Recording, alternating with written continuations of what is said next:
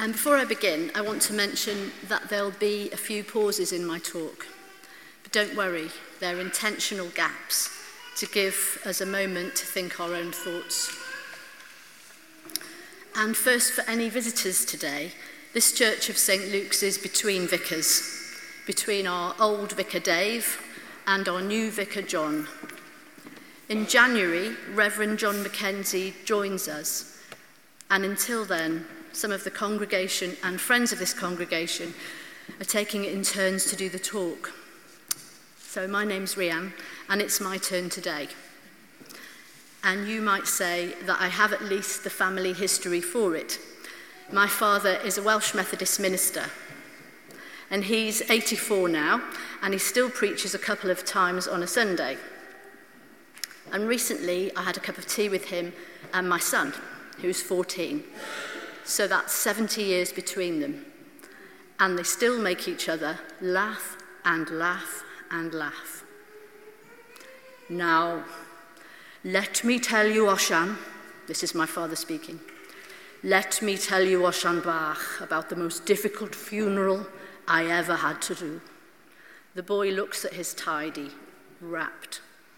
It was very tricky indeed. We were burying the man who wrote the Hokey Cokey, and he would not stay in his coffin. He put his left arm in, his left arm out. Whereupon the two of them laughed and laughed some more. And I had one of those moments watching them together. One of those times that you know you'll remember even as you experience it. I looked at their lovely faces so happy in each other's company, and for a moment there was nothing else in the world. I was completely present.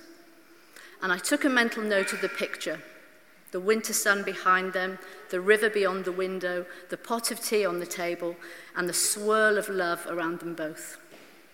And I folded the image gently, like it was made of the oldest, softest cloth, and put it in the pocket of my mind where the memories are. And there's plenty more in there. My mum, on a Wednesday morning, 40 years ago, when her best friend Mavis would come round for coffee, and the two of them would be dressed to the nines high heels, lipstick, perfume. Mavis would favour a jet black, back combed beehive and the most ornate earrings. And we were never allowed in the sitting room then.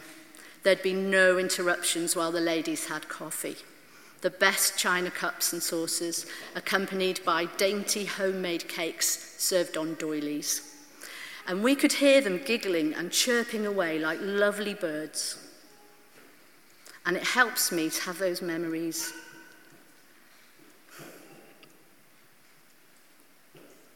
I leapfrog over the more awful last days of illness for both of them and then I shake out the pictures of how vibrant and wonderful they were on those mornings.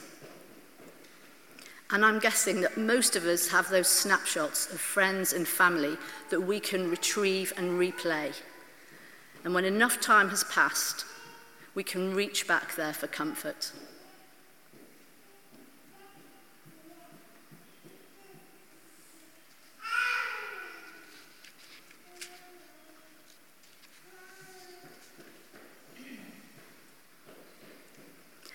One of my favourite lines in the Bible is the one that we heard from the Gospel of St. Luke today.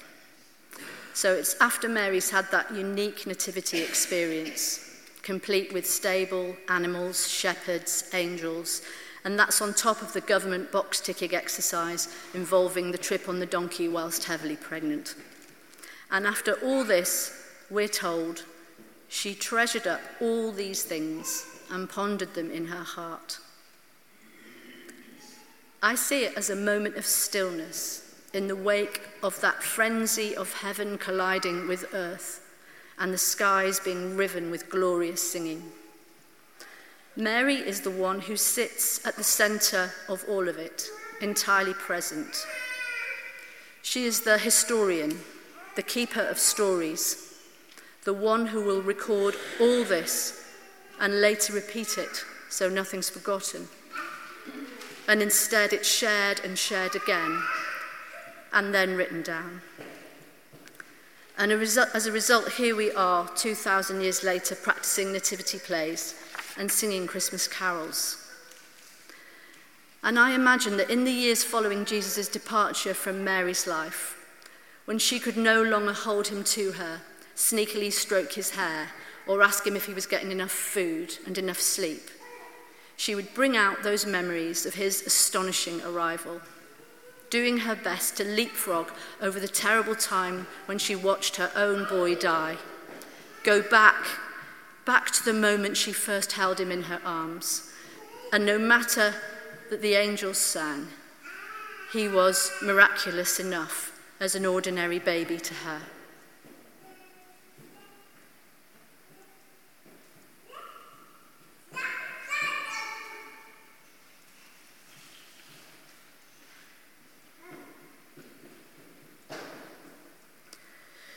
Some people are brilliant at living in the moment. Kids do it easily in their early years, not caring in the slightest about a to do list or having the right clothes or what anyone will think. I remember my daughter, aged three, at her first ballet class, wheeling and wheeling around the large hall with her arms outstretched and a massive grin on her face, totally in the moment. Now you'd have to pay her a deal of money to do anything similar. But sometimes we can manage these expressions of unfettered aliveness later in life. If we've recovered from a serious illness, or maybe had someone we love die too soon, or survive against the odds. And then we learn again to throw ourselves at life more often, and there can be that increased intensity to some of our moments. We get it the precious nature of the here and now, and the need to occupy it fully.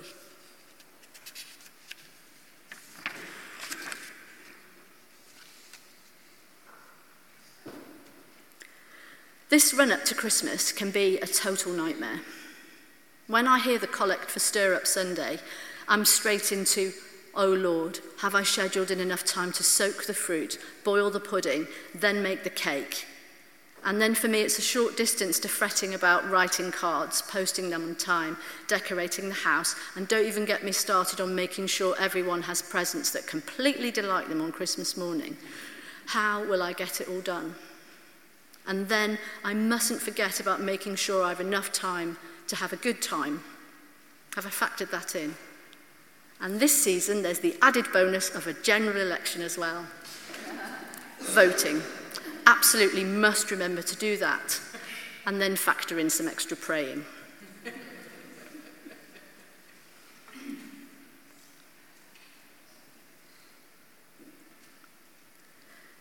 Christmas is rapidly turning into a conspiracy.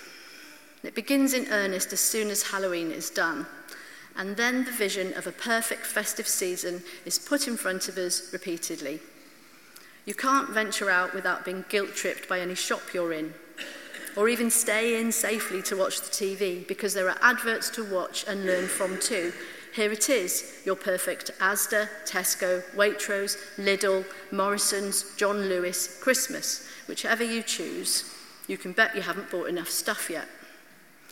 I'm only thankful my children are past the age of asking for the small green dragon featured on the Waitrose Christmas campaign, but apparently live Edgars are appearing on Christmas lists up and down the country.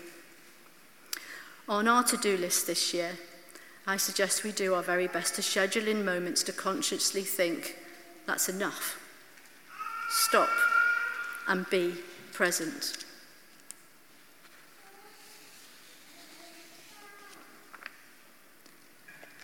And if you're one of those people thinking, what's she going on about? I love Christmas, it doesn't stress me out. Have a look around you and clock who is making Christmas happen for you. They might appreciate your help, or if they tend to want to be in charge, just take a minute to notice they're pulling out all the stops and making that stuff happen. And when they're done, top their glass up and praise them to the skies and then say a little prayer that you didn't have to cook dinner or write cards, entertain Uncle Arthur, or all three.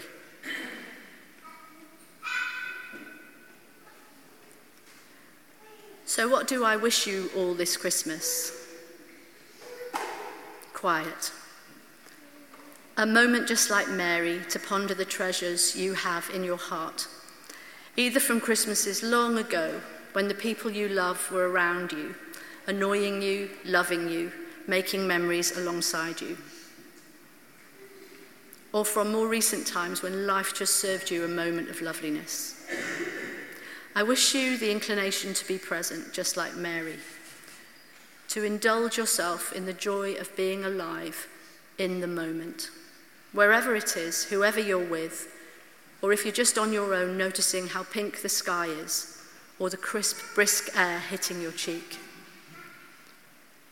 And I wish you too a moment of connection with someone you're very fond of, like the poet Thomas Lynch writes.